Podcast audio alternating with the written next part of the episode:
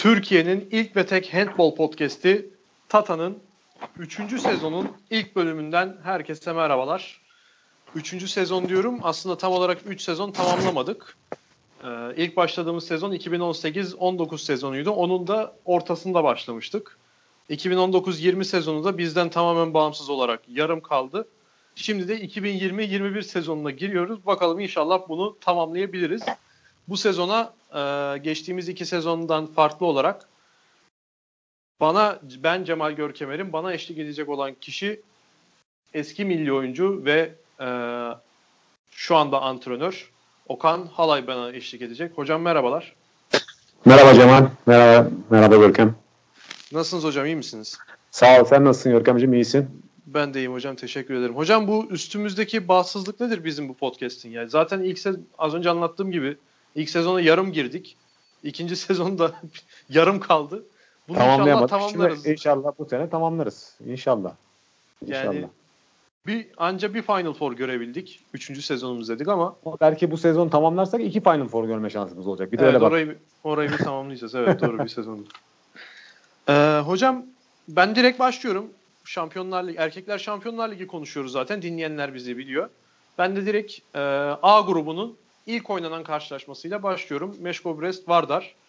Bu e, aynı aynı saatte oynanan ben diğer maçı e, Selye Alborg maçını izlemiştim. Siz bu maçı izlemiştiniz. O anda öyle bir haberleşme olmuştu aramızda.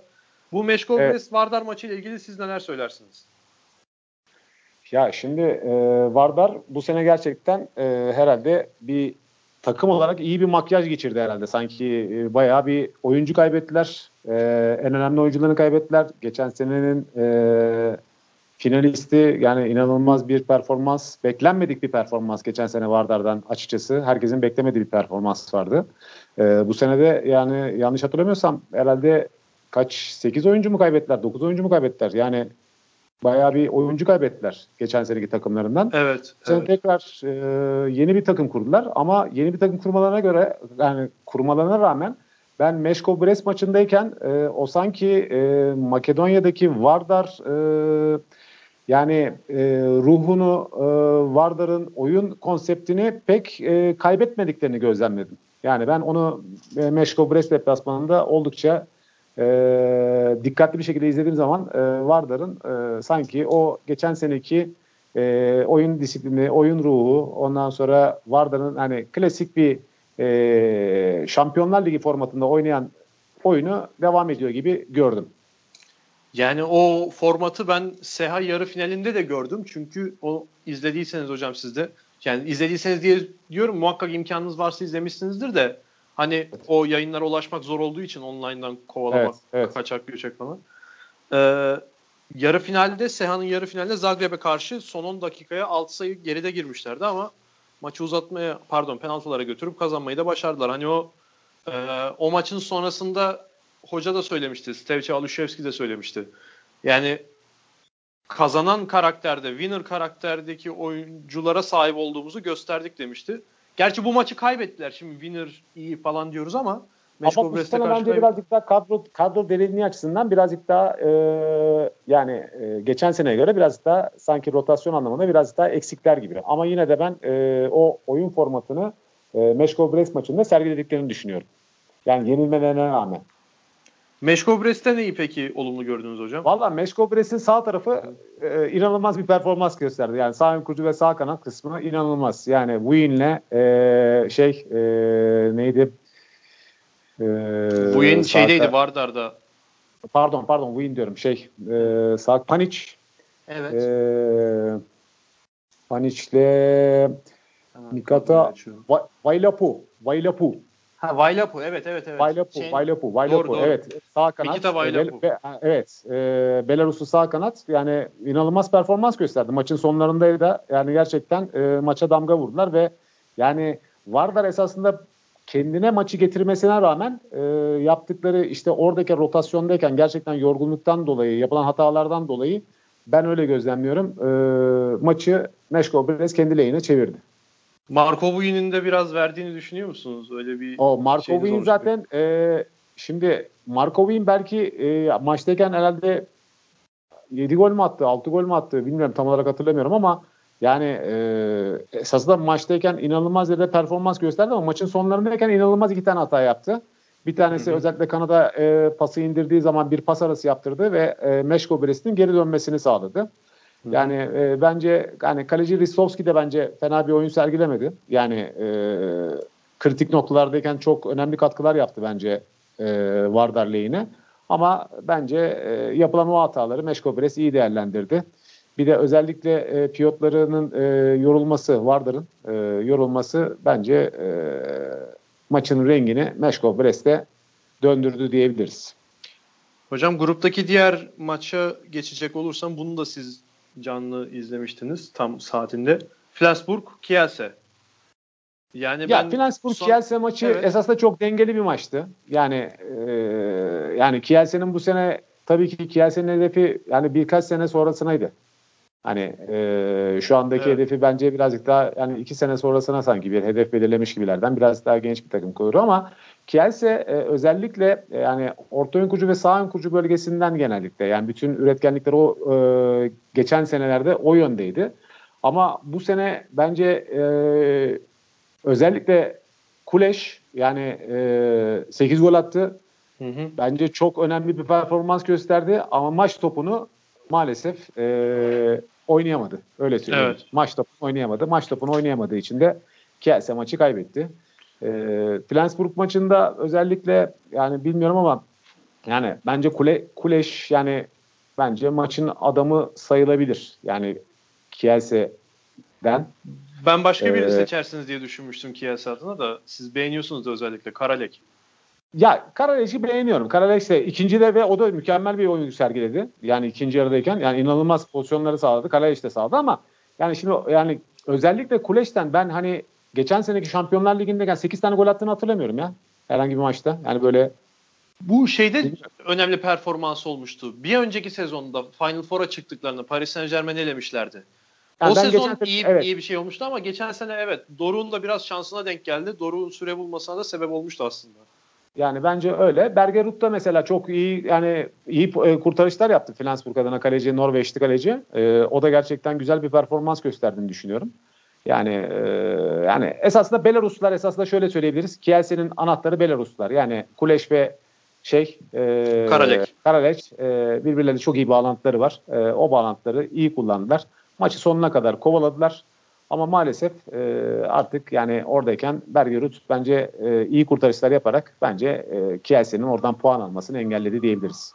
Biraz Kielse gözüyle mi izlediniz hocam? Maalesef kelimesi de ben, çıktı hani sizden. Ben evet ben yani birazcık Kielse'deyken şunu söyleyeceğim. E, bilmiyorum ama yani e, hatta bugün bir e, konuşma yaptık e, böyle Zeki abiyle.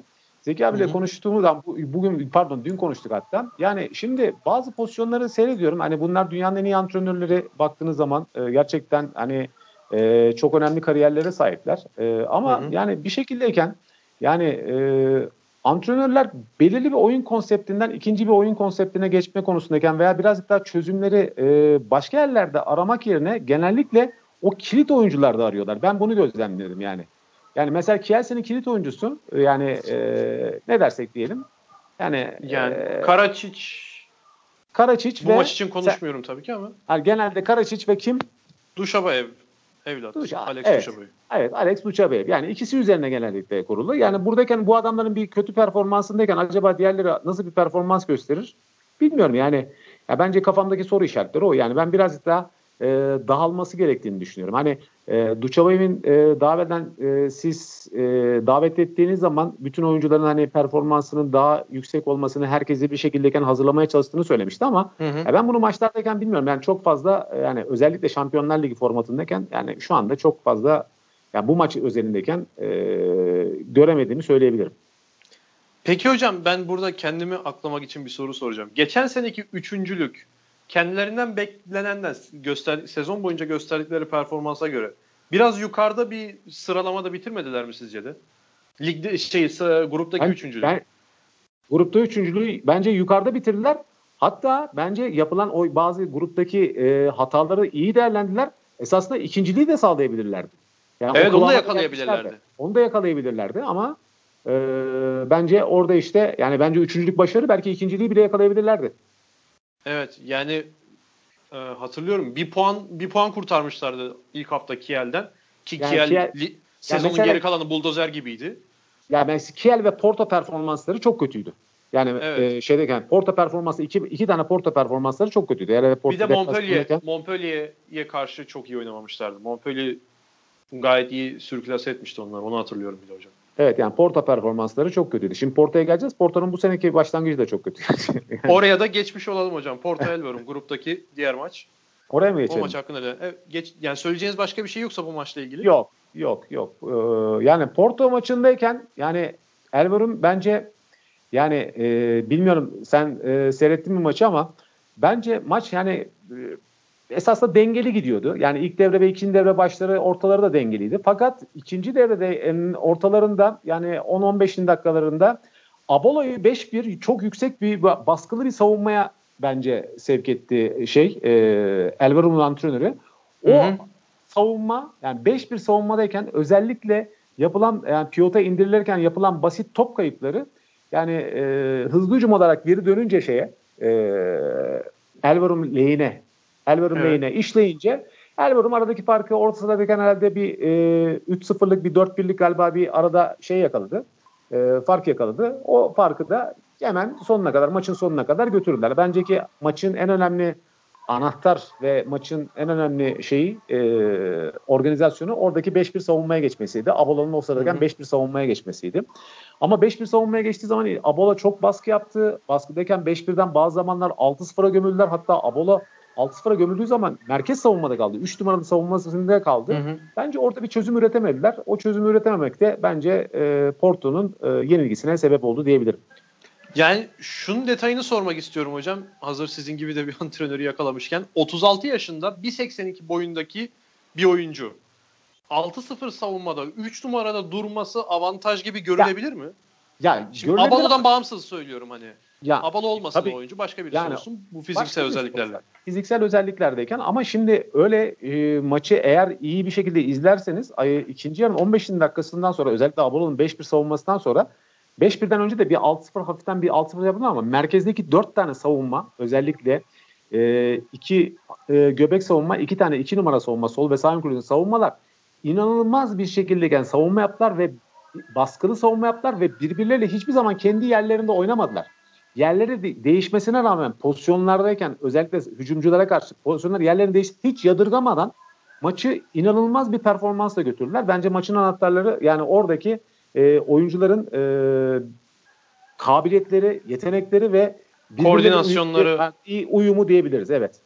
Koordinasyonların iyi olduğunu söylüyorsunuz. Hocam bu grupta bir de Pixaget Paris Saint Germain vardı ki konuşmayı çok isterdik. Çok da güzel maç olurdu fakat Macaristan'daki çıkan Covid olayları, e, Covid vakasından dolayı takımın ismini şu anda unuttum ama Esasında o takım... bir şunu pardon evet. özür dilerim de Tabii, Porto maçıyla ilgili buyurun. şunu söyleyeceğim. Ee, Silva'nın sakatlandığı pozisyonu gördün mü? Yok hocam ben bu maça çok ha, bakamadım yani. Maçın Özeti... son, son 15 saniyesindeyken e, evet. 29-28'de herhalde e, 20 saniye falan vardı. Elverum hücuma geldi işte. Hücuma geldiği sıradayken o sıradayken tabii ki adam adama baskılı savunmaya çıktılar. O sıradayken e, şey e, Silva, Rui Silva evet. kendi adamıyla yukarıda adam adama oynarken e, o sıradayken başka bir oyuncu da onun yani e, hücum oyuncusu ve savunma oyuncusu arkasındaydı. Porto'nun oyuncusu hücum oyuncusunu ittirdi. E, o sıradayken e, Silva'nın ayağına doğru gitti. Ayağında bir problem oldu ama yani inşallah büyük bir diz sakatlığı falan değildir diye düşünüyorum. Çünkü bayağı hmm. bir e, kötü e, gördüm acısı falan. İnşallah bir e, şeyi yoktur. Çünkü Silva gerçekten e, Porto adına önemli bir oyuncu. Evet evet yani Portekiz milli takımında da izledik. Silva hakikaten yükselen bir performansı vardı. Ben hani onunla ilgili bir haber de okumadım, baktım, görmedim hani ama haberle son durumu nedir diye. İnşallah iyidir diyelim hocam. Oradan Pixeget Paris Saint Germain'i konuşamayacağız çünkü Covid dolayısıyla ertelendi. Bu arada handball haberden de duyurduk onu söyleyelim. Macaristan'daki e, bir takımda çıkan Covid vakası sonucunda o takımın karşılaştığı takımın sonraki karşılaştığı takım Yunus'un oynadığı Oros Hazilinamar. Yunus gerçi da o yüzden şeyde... negatif çıkmış gerçi ama evet evet. Şeyleri, ilk, ilk test negatif. İkinci testleri de bekleniyor. İkinci testin sonucu da bekleniyor. Yunus'a da buradan geçmiş olsun. Dileklerimizi iletelim. İnşallah bir şey olmaz diye söyleyelim ee, inşallah. B grubuna geçelim hocam. B grubunda e, günün daha doğrusu grupta oynanan ilk maç Selye Alborg'tu. Selye Alborg maçını ben daha çok dikkat ettim evet. ama hani öyle çok gözle görülür bir şey hani açıkçası pek görüyorum. Selye'ye daha çok dikkat ettim. Hani sonuçta Doman Makuç'u Makutsu gönderdiler Barcelona'ya. iyi oyuncuları çıkarabiliyorlar diye. Ama şeyde Alborg'un pivotu Magnus Jensen'in iyi beslendiğini ve gayet iyi oynadığını söyleyebilirim. O zaten haftanın en iyi yedisinde pivota da seçilmiş. Kaç gol attığını şu anda bakacağım ama evet 8'de 7 ile oynamış. Yani sayısı aklımda kalmamıştı ama bir pivot için gayet iyi rakam hocam. Ne diyorsunuz siz de? Valla pivot, pivot olarak. olarak gerçekten yani 8'de 7 mükemmel bir performans. Ee, öyle bakmak lazım. Bir de açıkçası e, 8'de 7 ama o sırada yaptığı perdeler, e, yaptığı boşaltmalar, e, kazandırdığı 7 metrede de eğer birazcık da onlardan koyarsak ciddi bir e, takıma yani hücum gücüne ciddi bir katkı sağlamış diye söyleyebiliriz. Yani pilot geçen, olarak. Geçen sene de yani mesela Porto'yu çok konuştuk. Beklemedik bir sürpriz diye. Alborg da onlardan birisiydi ki galiba Covid olmasaydı ikisi birbiriyle eşleşmişti. Yanlış hatırlamıyorsam. Alborg'la evet. Porto. Evet. Yani çok tatlı bir eşleşme olurdu. O, o maçı da izlemek güzel olabilirdi. Hocam Selye ile ilgili bir şeyler soracağım size.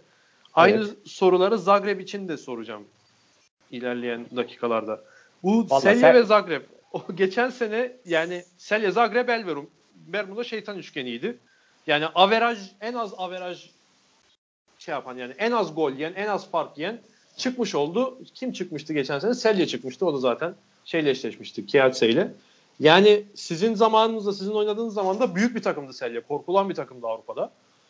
Yani bu yani, şu anda kabul etmişler gibi yetiştirici kulüp olma şeyini. Siz ne, neler Tabii, söylersiniz? Sloven Handball'un yani gerçekten çok önemli yani domino taşı diyebiliriz belki de. Yani domino taşı lokomotif takımı yani Selye. Bizim zamanımızda Pivovarna Selye'ydi. Ee, işte o zamanki e, ismi yani sponsorlar Pivovarna'ydı onların meşhur. Şimdi de şimdi de aynı Pivovarna. Şimdi aynı mı? Aynı. aynı. Evet evet. İşte bira markası. İşte bira markası evet.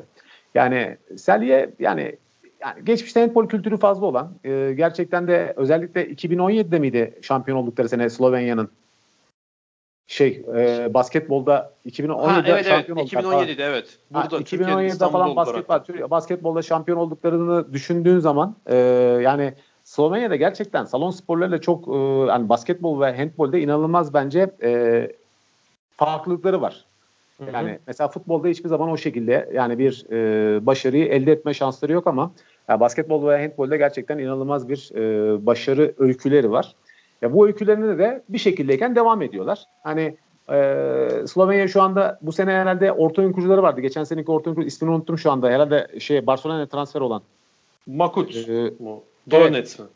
Makut şey 21 yaşında onu diyorsanız. Evet. Selye'den evet, yeni evet. transfer oldu evet. Yani Selye'den e, yani iki sene önce, üç sene önce herhalde bizim e, Beşiktaş e, turnuvaya gitmişti. E, Makedonya'daki turnuvaya gittiği zaman galiba orada Selye ile oynamışlardı. Biraz daha yaşı Hı-hı. gençti. Ben oradayken bir maçta seyretmiştim. Yani yani takım gerçekten yani e, inanılmaz birbirini tamamlayan e, ve birbirle uyumu çok gerçekten mükemmel olan gençlerden kurulu bir takımdı. Yani o orta oyun kurucu çok beğenmiştim. Zaten o zaman daha Barcelona o zaman zaten anlaşmayı yapmıştı. Herhalde iki sene daha oynamasına izin verdiler. Ondan sonra herhalde e, Barcelona'ya bu sene transfer oldu. Yani ileride de herhalde e, ismini çok fazla duyacağımız oyunculardan bir tanesi olacaktır diye düşünüyorum. Ben de İspanya Süper Kupası'nda izledim Makutsu. Yani çok acayip aldatma adımları var hocam. İnanılmaz çevik yani. Öyle alda, ilk aldatmadaki ilk adımı yaptıktan sonra savunmacı düşürmediği savunmacı olmadı o maçta. Ben en azından, en azından onu söyleyebilirim. Ee, Barcelona için konuşacak olursak. Ama ondan önce Selye'de şu bilgiyi de verelim. Hani siz e, Slovenya milli takımının basketbolda Avrupa şampiyonu olduğunu söylediniz.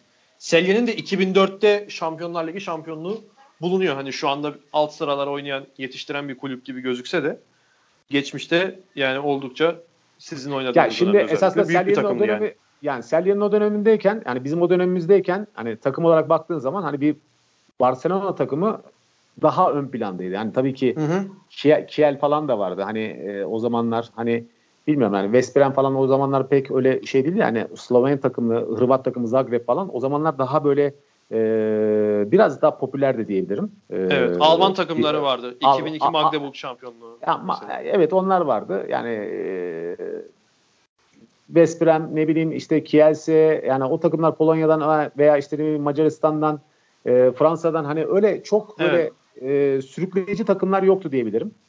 E, ama şimdi e, birazcık daha hem e, maddi güç olarak mesela Paris Saint Germain, Vesprem e, bunlar gerçekten şu anda performans ve maddi güç olarak yani takım olgusu olarak gerçekten e, diğer takımların yani bir gömlek üstünde diye e, söyle, tabii bir takım yani söyleyebiliriz kesinlikle yani. Yani bir tık daha önlerinde diyebiliriz. Hocam Ger- bir sonraki gerçi bu maça sene, buyurun. Gerçi bu, se- gerçi bu sene e, Kiel herhalde bu Covid'den dolayı galiba onlar da bir e, şeye gitmişler. E, bazı indirime gitmişler galiba oyuncular. E, Ücret. Evet evet Almanya'nın genelinde olmuş öyle bir şey. Herhalde. Genelinde böyle bir şeye gitmişler. Ücretlerine gitmişler. Ama tabii ki orada e, verilen ücretler gerçekten e, büyük mevlalar olduğu için e, o yüzden hani indirime gitmeleri normal diye düşünebiliriz. Yani indirimden ziyade ben Aslı'dan şöyle duymuştum. Muhtemelen bunu erkek handbolcularla da aynı şekilde yapmışlardır. Aslı İskit'ten. Evet. Yani kendisi de Bundesliga'da oynuyor. O bana şunu söylemişti. Hani eğer ligler iptal olursa veya bir yerde lig durur, ligler durursa sizin alacağınız ücret şu şu kadar şekilde düşecek gibi şimdiden bunun sözleşmesini imzalatmışlar. Ee, ha, onu bilmiyorum o şekilde. ama benim benim bildiğim Kiel'deyken e, Kiel'de yüzde işte kaçsa yüzde otuz, yüzde yirmi, yüzde kırk neyse yani anlaşmaları devam eden onların hepsinin e, belirli bir indirime gittiğini e, evet. ben sadece okumuştum. O şekilde okumuştum. Yok, tabii yani evet. Ligler tatil olsa da olmasa da onunla ilgili bilmiyorum ama sadece onu duymuştum Kiel'le ilgili. Hocam bir sonraki maç gruptaki e, Nant Vesprem ben bu maçı özellikle dikkatle izledim çünkü Nant'ta evlat var benim Aymerik Min. Ben çok beğeniyordum geçen sezondan da. Ee, Nant Vesprem'le ilgili ben ben girmek istiyorum hocam müsaadenizle. Tabii ki. Tabii ki. Ee, Nant'ta şöyle bir şey var hocam. Ben ge- geçen seneden aklımda kalan maç ben Twitter'da da çok özellikle bahsediyorum hep. Ee, içeride Paris Saint Germain'le oynadıkları lig maçları. Hocam öyle bir 10 dakikayla başladılar ki hani yani Paris Saint Germain öldü dedim yani. Bu maçı geri çevirmesi mümkün değil ve herhalde ilk mağlubiyetlerini alacaklar ligde. Bayağı bir gaza bastılar ilk 10 dakika. Çok yüksek devirle gittiler. Araba tabiri kullanıyorum şu anda. Hani o enerjinin çoğunu yani nasıl söyleyeyim ilk 45 dakikadaki enerji harcayacakları enerjiyi ilk 10-15 dakikada tükettiler. Ondan sonra yavaş yavaş yavaş yavaş Paris Saint Germain ağırlığını koymaya başlamıştı kalitesinde ki son topta Nikola Turna'nın yine Coreles'in ayağına vurmasıyla berabere tamamlanmıştı maç. Bu maçta da hemen hemen öyle oldu. Yani Vesprem'e o da büyük darbeyi vuramadılar ilk 10 dakika ama yani o kadar coşkulu başladı. Zaten seyirci %30 oranında seyirci vardı salonda da. Müthiş coşkulu başladılar. Vesprem yine onu biraz dengeleyebildi. %30 mu diyorsun? Valla ben seyrettiğim kadarıyla biraz %30'dan sanki fazla gibiydi yani. Bayağı Bana da öyle geliyor da benim okuduğum %30 oldu diye şey yapmadım. Hani ya bayağı tribünler dolu gibiydi. Ben öyle gördüm yani sanki bilmiyorum ama gerçekten hatta dedim kendi kendime inanılmaz bir seyirci var. Çok e, öbür maçları seyrettikten sonra o maçtayken çok e, fazla seyirci olduğunu yani gözlemledim ben öyle söyleyebilirim. Yani geçen seneki maç dolu bir maçla kıyaslamak için, kıyaslamak için bir açtım baktım. Geçen seneki full dolu maçla aynı görüntü değil haksızlık etmeyeyim ama yani hakikaten de seyircisiz değil yani bu maç. Baya seyircili. Yani orta seviye bir lig maçı Nant'lıların gidebileceği. Mesela böyle şöyle söyleyeyim. Covid olmasa Nant e, Montpellier oynuyor olsa Fransa liginde bu kadar dolar yani. Öyle bir seyirci e, doluluk oranı vardı. İzlemeyenler için onu söyleyeyim. Hocam bu Alberto Entrerios'un Nant'ında ki bu durumu siz nasıl değerlendirirsiniz? İlk 10 dakika e, fazla gaza basmaları ve çok hızlı koşmaları fakat sonrasında yavaş yavaş düşmeleri bu ilerleyen yıl zamanda bunu düzeltecek midir hoca? Siz neler söylersiniz bununla ilgili? Ya esasında şimdi bence yani David Davis ile Alper, e, Alberto Alberto Enterios'la biliyorsun Sedat Real'den eski takım arkadaşları bunlar. Tabii tabii milli takımdan da. Yani beraber eski takım arkadaşları birbirlerine karşı maçlarını oynadılar. Yani ben esas da maçı ilk 10 dakika olarak değerlendirmiyorum ama Yani e, maç esasında yani ilk devre ve ikinci devrenin başına ortasına kadar diyelim ki biraz dengeli gördüm ben maçı. Yani dengeli gittiğini yani bir sayı iki sayı yani ne bileyim beraberlik e, herhalde maçın e, bir ara 14-13 veya 15-14 gibi bir skor hatırlıyorum şeyin yerine. Yani e, Nant'ın lehineydi galiba. Hı hı. E, fakat sonra işte West Brom orada yani orada bir hafiften kontrolü e, bence kendi eline aldı ve ondan sonra da gerçekten Corrales'in yani ama Corrales'e buradayken ayrı bir parantez açmak lazım. Yani yani kaleci Corrales'e yani Hı-hı. inanılmaz bir performansla 17 kurtarış yapmış. Yani yani evet. hem de Seher Ligi'nde de biliyorsun en iyi kaleci seçilmişti. MVP ee, oldu en iyi oyuncu oldu. E, evet. Yani ona MVP olmuştu evet. Ee, ve Bence Corrales'in performansıyla maçı sonuna kadar rahat rahat götürdüler. O, e, ama yani ilk yarı 11-10'luk bir maç. Yani ilk yarı 11-10, e, ikinci yarı 14-13 olmuş maç. E, şimdi kontrol Hı-hı. ettim. 14-13 olmuş maç. Yani Nantes. Ama ondan sonra West Brom e, bir şekildeyken e, kendi lehine çevirdi. Yani çünkü West Brom'un gerçekten kadrosu yani kadro derinliği Nantes'a göre yani bence en az iki gömlek. iki gömlek üstü. Tabii. Ya ama benim demek istediğim şuydu. West Brom hep standartını korudu 60 dakika boyunca. Nant başta bir bu tabi skora böyle yansımadı elbette. Yani West Brom'in standartıyla Nant'ın gaza basması denk olabiliyor yani o yüzden. Ama David Davis'in bence antrenörün bence burada farkı. Antrenör bence evet. Vardar'dan beri, Vardar'da antrenörlük yaptığından beri bence e, o şeydeki yani genel takımdaki her zaman aynı sistemi koruduğunu gö- gözlemliyorum ben. Evet. Evet aynı tempoyu korudular. Yani ikinci yarının 15. dakikadan sonra West Brom skorda da üstünlüğü al, almaya başladı. Hocam bir de e, Korales'i de konuştuk tabii ki. Benim burada soracağım bir soru vardı. Kiril Lazarov'u size sormak istiyorum hocam ya. Siz karşı karşıya da oynadınız. Bu bahsettiğimiz evet, Zagreb döneminde işte Selye. Ya bilmiyorum ama Lazarov bence yani ama. Lazarov bence e, şu anda yani gelmiş geçmiş belki Avrupa'nın hani belki sayılabilir ama ben bir numaraya Sami Kurucu'ya ne olursa olsun Lazarov'u yazarım. Faal oyuncular için mi söylüyorsunuz? Tüm zamanlar için mi söylüyorsunuz? Yani şu anda şöyle söyleyeyim size. Yani 2000 yılından sonra diyeyim. 2000 ile 2020 evet. arasındaki bence yani şu andaki son 20 yıldaki bence bir numara Lazarov. Net bütün mevkilerden bağımsız Yok, bir numara Lazarov. Sağ kurucu bölgesi için konuşuyorum. Evet, sağ, yani sağ, evet, sağ kurucu bölgesi için söylüyorum. Yani bence yani Lazarov gerçekten hani gittiği her takımda fark yarattı. Öyle ya da böyle ve gerçekten inanılmaz bir profesyonel.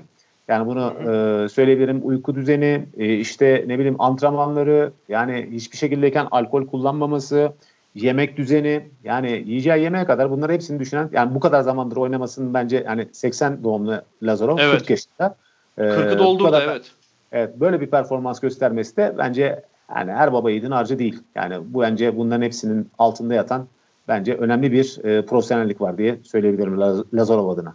Yani hocam bizim e, dinleyenler Google'dan bakıp da görebilirler.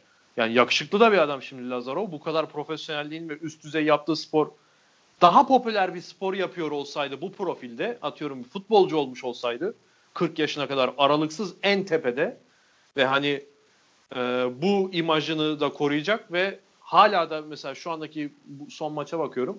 Takımın en çok gol atan iki oyuncusundan birisi. 5 gol attı Figueres. Evet 5 5 atmış yani tabii ki. 5 gol Nant'ın en çok gol atan oyuncusu. Hani bu bu profilde başka daha popüler bir spor yapıyor olsaydı mesela futbol oynuyor olsaydı çok her yerde afişlerde görebilirdik bence Lazarov'u. Hani ya Make- Makedon milli takımında şu anda sağ kurdayken Lazarov'dan sonra ikinci adam mesela kim olduğunu kimse bilmiyor. Bilen var mı? Yok vallahi ben bilmiyorum mesela. Ya ben de Makedon, bilmiyorum. Şu anda, Makedon yani, bir sağ kurucu da bilmiyorum. Milli takım bırakın hani. Yani şimdi bakıyorsun yani yok yani adam yok şu anda yok. Yani milli takımdayken evet. e, arkasında ikinci bir sağ yani sağ kurucu solak olarak bir şekildeyken göze çarpan bir adam yok. Evet. Yani. Yani 40 yaşında hala bunu devam ettiriyor olması büyük başarı. Şunu da soracağım hocam. Yine Nant üzerinden soracağım. Çünkü West Brom üzerinde konuşacak çok fazla bir şey yok. Belli yani. Sehay'da şampiyon kapattılar ve geçen sezonu büyük oranda korudular kadroyu. Ee, Nant'la ilgili şunu da soracağım. Nikola Turna gitti. Zaten gideceği iki sene önceden belliydi Kielce'ye. Nikola Turna'nın yerine gelen yerine gelen diye tabir edebileceğimiz Adria Figueras, e, Granolles'ten, İspanya'dan gelen İspanyol pivot. Yani onun profili turnadan çok farklı. turna gibi bir pivotu kalmadı şu anda Nant'ın. Yani böyle kalın, ayağı yere sağlam bastığında onu yerinden oynatamayacağınız pivottan ziyade e, tabii ki siz daha iyi bilirsiniz. Bu hızlı hücumda ileri koşabilen, daha hareketli pivotlar kullanıyor e, Nant. Öyle söyleyeyim kadroda bulunduruyor. Bu konu neden yani neden bu pivot tercihi edilir? Bunların avantajı nedir? Onu size soracağım. Vallahi ben şu anda onu bilemiyorum ama beklenti olarak herhalde e, Nant'ın bu sene e, bu formatta yani daha doğrusu bu gruptan kaçıncı olarak çıkabilir sence Nant? Yani Gruba kaçıncı hemen tekrar bakayım.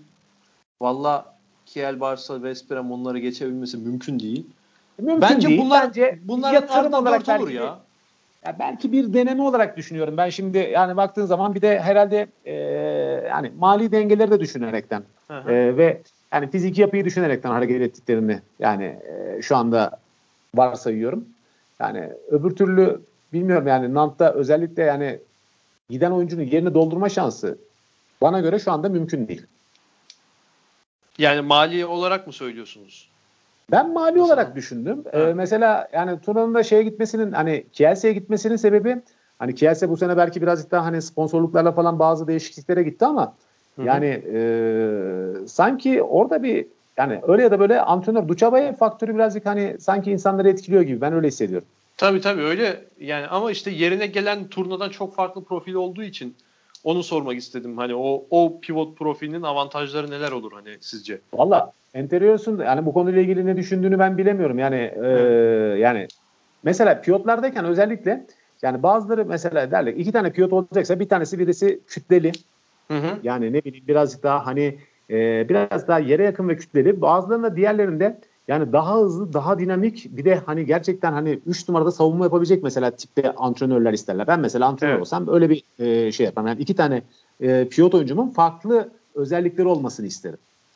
Evet. Yani bir tanesinin diyelim ki oyunu e, özellikle yani savunmanın dengesini e, bozma anlamındayken, kütle anlamındayken oyunu kesme anlamında sağ taraftan sol tarafa topak yani e, savunmayı bölme anlamındayken mesela kullanabilirim. Hı hı. Yani bir tane oyuncumun da mesela diyelim ki e, savunmada gerçekten bana çok fazla etki edip e, ve e, hızlı hücuma çıkışlardayken ve hızlı hücumdayken ne bileyim e, buna şeyi sayabiliriz. Pekeleri Bar- sayabilir miyiz Kiel'deki? Pekeler olabilir. Barcelona'nın pilotu e, Fabregas olabilir. Fabregas. Evet. Yani yani bunlar sayılabilir mesela. Bu Fabregas küt, sizin bahsettiğiniz kütleli sınıfına girecek özellikleri de var aslında. Var ama Şöyle yani daha kütleliler var yani. Tabii. Yani. Az önce bahsettiğimiz turna gibi veya işte evet. Viyançek gibi. Yani mesela şey yani e, Banhidi mesela. Mesela son evet. zamanlarda en en beğendiğim e, fiyotlardan bir tanesi. Banhidi gerçekten üstüne inanılmaz koymuş. Ee, en son Macar Ligi'ndeyken maçlarını seyrettim. Gerçi Macar Ligi'nde oynadıkları maçlardayken belki biraz daha şeyler, e, rakipler yani onların takımına göre gerçi zayıflar ama e, Banhidi evet, mesela bir tanesi yani de Yunus'un takımıydı. O takımlardan evet, birisi. Evet. Evet. E, şu anda Banhidi de yani pilot olarak e, bence çok önemli bir e, pozisyona geldi ge, gelmek üzere diyebilirim yani. EF Euro 2020'nin en iyi yedisinde de pivottaydı. Onu da söyleyelim. Evet. Yani EF Euro 2020'nin en iyi kadrosuna seçildi. Hocam Nant Vesprem'i geçiyorum. Ee, sıradaki maç Motor Zaporojye Barcelona. Bununla ilgili söyleyebileceğiniz bir şeyler var mı? Hani Motor Zaporojye'nin çok iyi dayandığını söyleyebilirim. Ben e, izledim maçı. Ara ara bakabildim. Yani 30-25'ten çok daha büyük fark bekliyordum ben açıkçası. Siz neler söylersiniz? Ya Barcelona bu senenin zaten herhalde yani şu anda Barcelona West Brom herhalde e, e, yine en favori gözüken takımlar herhalde. Bir daha önceden karşılaşmazlar, karşılaşmazlarsa final oynarlar diyorsunuz yani. Yani ben, hani şimdi ben 2020 için söylemiyorum. Hani bu aralıktaki şey için söylemiyorum. Yani ben e, 2021'in yani finali için 21, konuşuyorum. Evet. Yani 21'in finali için söylüyorum. Yani şu anda herkes bir şey yapsa e, Final Four'da kimler kalacak dese büyük ihtimalle hemen kafadan Barcelona ve West Brom herkes herhalde e, tahtaya yazar diye düşünüyorum. Yani biraz düşünseler üçü de Kiel olur belki üçüncü de. Yani, yani iki tanesi bence biraz daha hani kadro evet, olarak tabii. biraz daha farklı olduğunu düşünüyorum e, ben onların. Yani e, mesela bu maçta Gomez yani bu Alex Gomez var mesela e, en skorer evet. oyuncuydu. E, 11'de 10. Hızlı yani, hücumlarda da çok etkiliydi. Yani çok evet çok etkiliydi. Ee, yani ilk devre yani motor takımı bence iyi bir performans gösterdi. Ee, iyi oynadı. E, maçı dengeli götürdü. Yani haddini bilerek oynadı diyelim. Yani bence yani haddini hı hı. bilerek oynadı ve maçı bir şekildeyken yani e, iki dakika cezası almasaydı bence bir iki dakika cezası var. Birazcık hakem bence basit bir iki dakika cezası verdi. Hakem evet. Yani, bence orada. Biraz o sıradayken işte Barcelona tabii hemen e, eline aldı sazı ve ilk devre işte 13-11 e, önde kapattılar. Yani e, bilmiyorum e, Barcelona takımı bence şey yani mesela motor kalitesi de çok iyi performans gösterdi Barcelona'nın oyuncularına karşı. Hı hı. Yani Ivan mesela, Maros. Evet yani Barcelona mesela şimdi bakıyorum 16 tane top çıkartmış e, motor kalecisi. Ivan Maros mesela Perez e, Perez'e Vargas 12 kurtarış yapmış. Evet. Yani, yani maç 30-25 bitti. Öyle düşünelim. Hı hı. Yani 16 kurtarış, oldukça 12 etkili. kurtarış. Yani oldukça etkili. Yani bence e, ya orada tabii ki çözüm üretecek Barcelona'da oyuncular daha fazla. Yani e, mesela Çok Siniric fazla gibi hocam yani. yani daha Siniric gibi bir oyuncu var mesela. Yani Siniric, e, Entrerios, Palmarson. Evet. Evet yani bence sezona iyi bir başlangıç yaptılar diyebiliriz. Hı hı. Yani onlar adına. Ee, ama motor takımı bence iyi bir takım. Bence motor Mesh Corporation ben birazcık daha bu sene takımlarının yani geçen seneki kadrolarına göre daha iyi, daha böyle birbirine uyumlu takım olduğunu düşünüyorum. Ve e, sürpriz galibiyetler alabileceklerini düşünüyorum. Bilmiyorum. Yani bu benim düşüncem şu andaki oyunlardan geçen seneki, gördüğüm.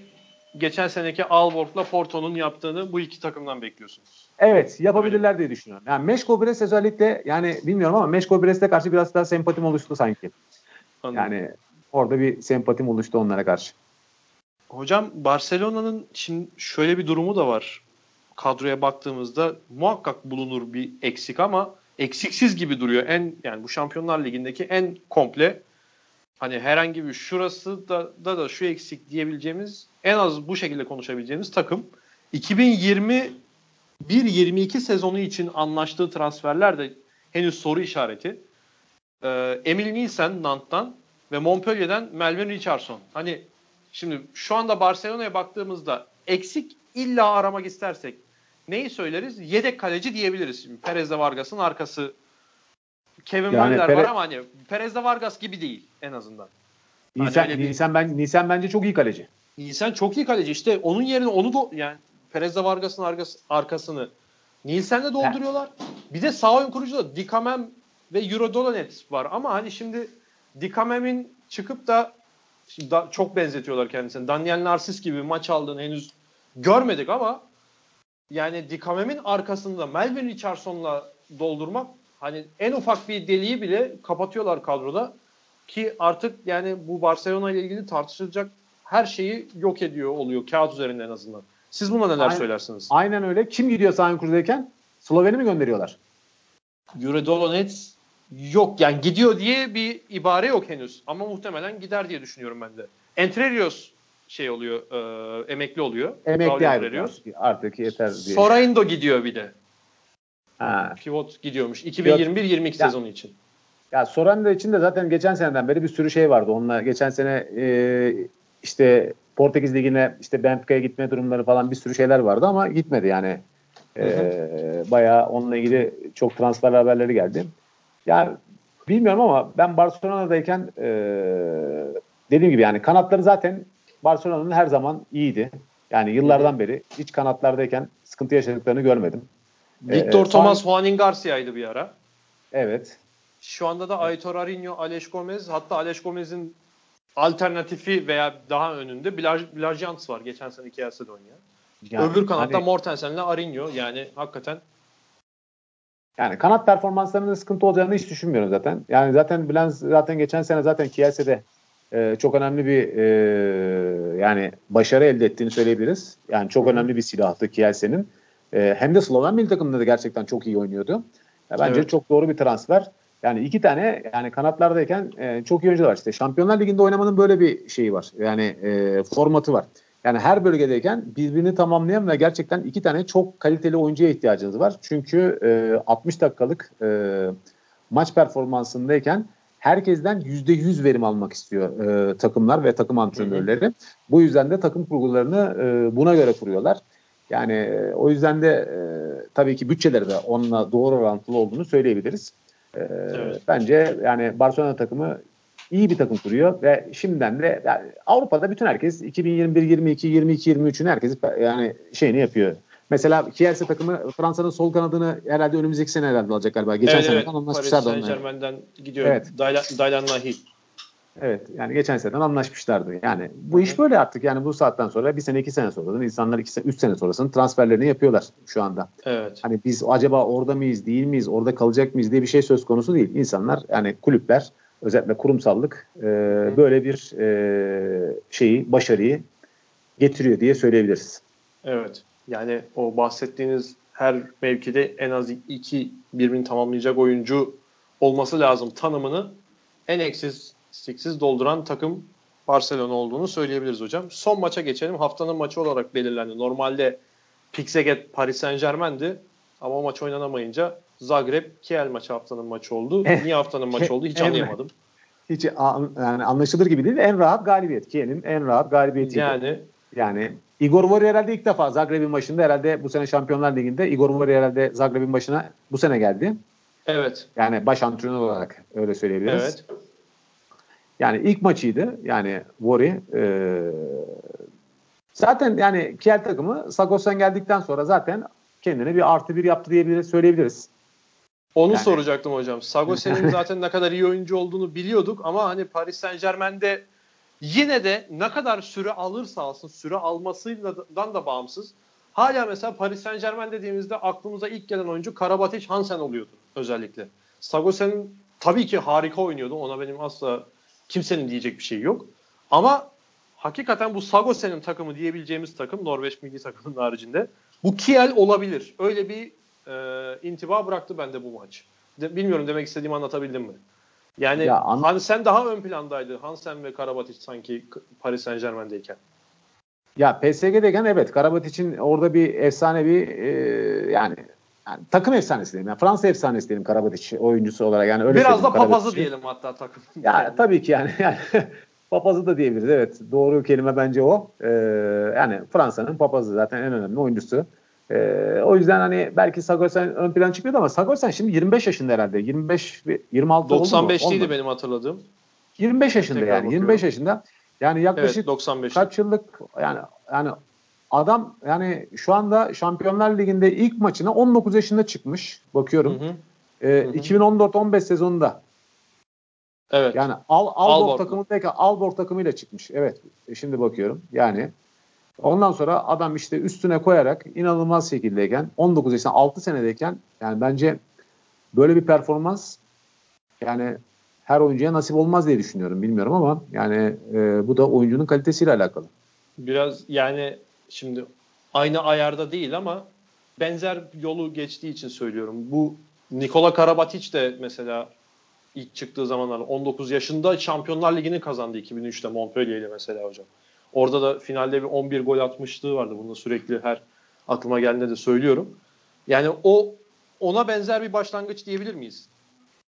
Bence de öyle öyle diyebiliriz bence. Yani birbirine yani aynı olmasa bile yani birbirine benzer diyelim. Birbirine evet, benzer. Baş, yani bıraktığı etki baş, en azından. Evet, evet başlangıçları birbirine yani benzer benzer diyebiliriz.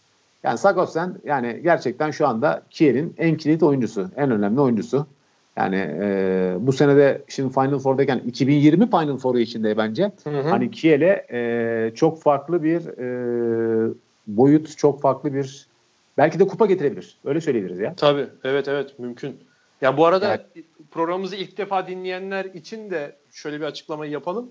Geçen sezon yarım kalan Şampiyonlar Ligi sezonunun Final Four'u bu yıl Aralık'ta oynanacak. Bu kararın nasıl bir karar olduğunu değerlendirmeyi de dinleyicilerimize bırakalım. Buyurun hocam lütfen siz devam edin. Hani Kiel'in 2020 Final Four için favori olduğunu söylemiştiniz.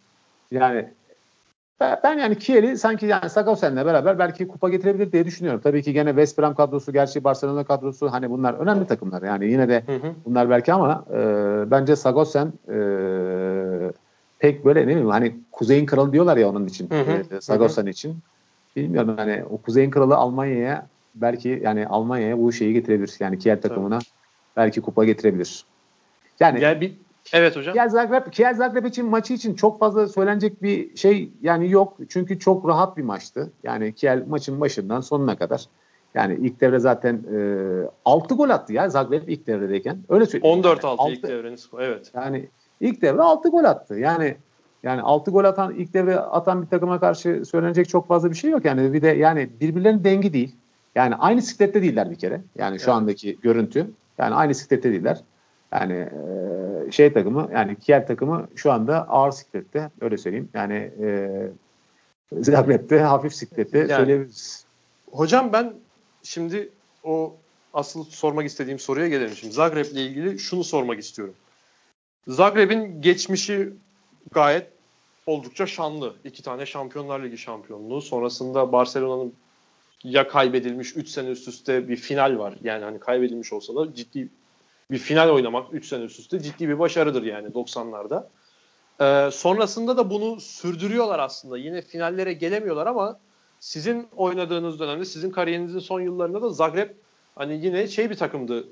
Büyük ve çekinilen bir takımdı yanlış hatırlamıyorsam. Doğru mu söylüyorum? Kesinlikle öyle ama ben oradaki Zagreb'deki en önemli faktörün Lino Çervar farkı olduğunu düşünüyorum.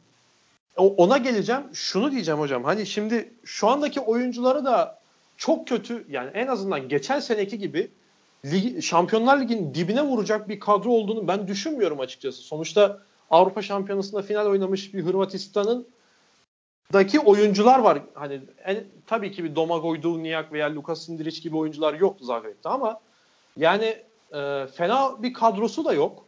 Ama ben Ama şunu şöyle katkı sağlayayım. Ne, arıyorlar onu soracağım. Evet buyurun. Ka, ka, sana şöyle katkı sağlayayım. Belki bu oyuncular için şu anda hani e, yani en az 200 siklet e, büyük takımlardan yani Kiel, Zagreb, e, şey West Brom ve benzeri takımlardan birazcık daha düşük kalibrede diyebiliriz ama ben e, Zagreb takımından e, en az e, 3 veya 4 oyuncunun en az 3-4 oyuncunun e, 2 sene sonra yukarıki takımlardan e, çok rahat bir şekilde transfer olacağına inanıyorum. Evet evet yani bu da bir bir olumlu bir ifade onlar için söyleyebiliriz. Hani şeyine bakıyorum, teknik ekibine bakıyorum. Tabii ki biz şimdi şu anda Igor Borin'in nasıl bir hoca olduğunu henüz bilmiyoruz ama teknik ekibi sayayım size.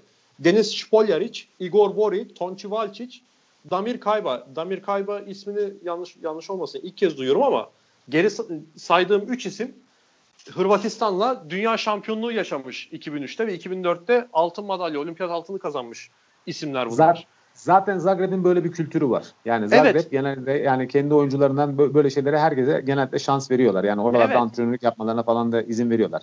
Zamanda Bu, e, İsmail Agiç de yapmıştı galiba Zagreb'teki antrenörlük. Evet, yani evet. sağ kanat meşhur. Ondan sonra o başka milli takımlara falan gitti. E, antrenörlük yapmaya. Ama yani Zagreb böyle şansı veriyor. E, kendi bünyesinden yetişmiş oyunculara, antrenörlük yapanlara. Evet hocam yani kağıt üzerinde baktığımızda futboldaki Bayern Münih olmak istiyorlar gibi bir hevesleri var. Onu gayet görebiliyorsunuz. Ama bir türlü ligin dibinden kurtular, kurtulamıyorlar. Hani orta sıra olsalar neyse onu da bir şey diyemeyeceğim. Hani Ama ligin şimdi, dibindeler. Bunu soracağım size. Yani şimdi bu dipten niye durum, çıkamıyorlar? Bu kadar olumlu faktöre rağmen. Şunu gözlemliyorum. Hırvat, Sloven, işte Yugoslav e, kökenli oyuncuların çoğunu zaten yani üst takımlar yani e, daha böyle e, yani büyük hedefler olanlar diyelim ki çok çabuk bir şekildeyken onları e, kendilerine doğru çekiyorlar. Çok fazla transfer yapıyorlar. Yani zamandayken işte bu Igor Voriler'de, e, Balic'de, ne bileyim işte e, Sayın Kurucu neydi? Şey vardı, e, Mirza Comba vardı mesela. Mirza Comba, Sakat. Bunların hepsi hep böyle yani büyük takımlara gittiler, transfer oldular. Çünkü orada belirli bir şeyden sonra Hırvatistan'da oradan gidiyorlar hemen yani Almanya işte ne bileyim İspanya neyse o zamanlar Almanya İspanya biraz daha ön plandaydı. Hatta İspanya daha ön plandaydı o zamanlar. Ee, sonradan Almanya biraz daha e, şey yaptı. Şimdi bir Fransa da girdi devreye. Ee, bence oralara doğru gittikleri için yani kendi takımlarında kalmadıkları için yani sponsorluk ve mali, mali yük bence onları birazcık daha e, o tarafa doğru sevk ediyor diye düşünüyorum ben. Yani yetiştirici kulüp seviyesinde olduklarını söylüyorsunuz şu anda değil mi? Mesela Selye bunu kabullenmiş durumda. Mesela Selye'nin de geçmişi iyi olduğunu söyledik. Evet. Selye evet. bunu kabul ama Zagreb'de bu kabullenme durumu da yok. Onu şundan söyleyeyim hocam. Geçen sene Paris Saint Germain'le iç sahada oynadıkları maçta yani bir ara kafa kafaya gidiyordu maç. Geçen sene takımın başında da e, Veselin Vujovic vardı. Bir de sürekli hoca da değiştiriyorlar. O da var. Yani senede 3 hoca, 2 senede 5 hoca falan gibi durumları da oluyor yakın geçmişte bu Zagreb'in. E, kafa kafaya gidiyorlardı Paris Saint Germain'le. Sonra Karabatic, Sagosen bir şeyler oldu. 3'e çıktı fark. Şimdi Paris Saint Germain'e karşı 3 farkla geriye düşmek yani bir ortalama düzeyde bir Şampiyonlar Ligi takımı için o kadar da kötü bir durum değil değil mi? Ama kesinlikle değil. Değil ama öyle bir yani mola aldı Vujovic ve molada bench'te öyle bir hava vardı ki öldük, bittik. Bu maçı nasıl biz buraya getirdik? Hani hoca bağırıyor, oyuncuların başı önünde düşük. Yani e, kimse hiç kimse oyundan memnun değil ve bu maç bitse de gitsek havasındalar. Ki burada da Kiel'e karşı direnç gösterememelerini de aynı e, şekilde profillendirebiliriz. Yani bu yetiştirici kulüp olmayı kabullenemediler gibi hocam. Onu söyle onu söylemek istiyordum ben de. Yani, yani Selye gibi değiller. Ya tabii ki Zagreb'in birazcık daha farklı bir kültürü var. Zagreb çünkü gerçekten yani çünkü Hırvatistan takımı olarak baktığın zaman e, Zagreb yani yıllardan beri sponsorları bir takım şeyleri değişiyor. Ama Zagreb takımı her zaman üst taraflara oynayan bir takımdı. Hı hı. Ve e, gerçekten yani yani Hırvat handbolünün e, en önemli temsilcisi. temsilcisi. Tabii. Kulüp yani, olarak evet. Yani, kulüp olarak baktığın zaman dediğim gibi o Lino Çervar zamandayken yani antrenörken o zamandan beri, belirli bir kültürle geliyorlar. O kültürle devam ediyorlar. Belki şu anda hani e, oyuncu kalitesi, oyuncu kalibresi belki ona uygun olmayabilir. E, ama dediğim gibi e, yani yetiştirici kulüp demeyeyim bence. Yani ben yetiştirici kulüp yani çünkü istediği kadar yetiştirici kulüp olsun eğer sponsor bulurlarsa iyi bir şekilde maddi e, şeyleri yükü kaldırabilecek şekildeyken bir takım kurabilirlerse bu adamlar belki e, şeye gitmeyebilirler. Başka takımlara gitmeyebilirler. Belki tabii, de tabii. takımıyla şampiyonluk kazanabilirler. Ka- kesin tutarlar. Yani onu arıyorlar zaten. O zamanı bekliyorlar biraz. O anı kovalıyorlar sürekli. Onu görüyorum ama o anı kovalarken e, şu bulunduğumuz anı da kaybettiklerini düşünüyorum ben. Yani çok kötü sezonlar geçirdi Zagreb ki geçen sene bunun net bir örneği. Ki ben de hani e, geçmiş maçları da şu zamandan sürekli izliyorum geçmiş maçları izlerken Zagreb'in nasıl bir takım olduğunu gördüğümde şimdiki halini gördüğümde yani benim bile ben kim yani Zagreb'i hayatımda kaç defa şehirde ama, toplam 2 saat sana, bulundum. Ama benim şöyle bir örnek, yani öyle söyleyeyim hocam. Sana şöyle bir örnek vereyim. Ee, şimdi e, basketbol Euroligi'ni düşündüğün zaman basketbol Euroleague'deyken yani e, Euroleague'deki 16 takımı düşündüğün zaman o 16 takımdan kaç tanesi her zaman kafaya oynuyor?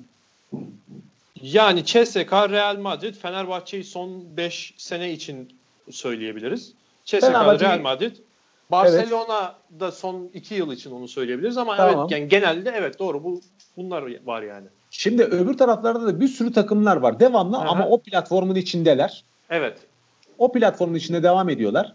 Bütçeleri doğrultusunda devam ediyorlar yetiştiriyorlar belki, satıyorlar. Belki bir şekildeyken ne bileyim işte yetiştire yani basketbolda pek satış olmuyor gerçi de yani bununla ilgili. Hı hı. Yani çünkü genelde öyle bir bonservis falan olayları çok fazla olmuyor ama bir şekilde yani o çıkı, platformun içinde çıkış ücreti oluyor NBA'ye gidecek olursanız. Ha, bir şekilde yani o platformun içinde yer alıyorlar. Şimdi bizde de handbolda baktığın zaman hani Final Four'a veya işte ne bileyim yani Şampiyonlar Ligi formatına baktığın zaman bu takımların hepsindeyken belirli kişiler var. Belirliler zaten o abiler, ağalar oturmuşlar oraya. Hı hı. Onlar zaten belirli yerler zaten bir şekilde onlar büyük hatalar yapmazlarsa yani ne bileyim hani Hı-hı. çok büyük bir hata yapmazlarsa zaten o Final Four'un içinde olacak şu anda gözüküyor zaten. Evet.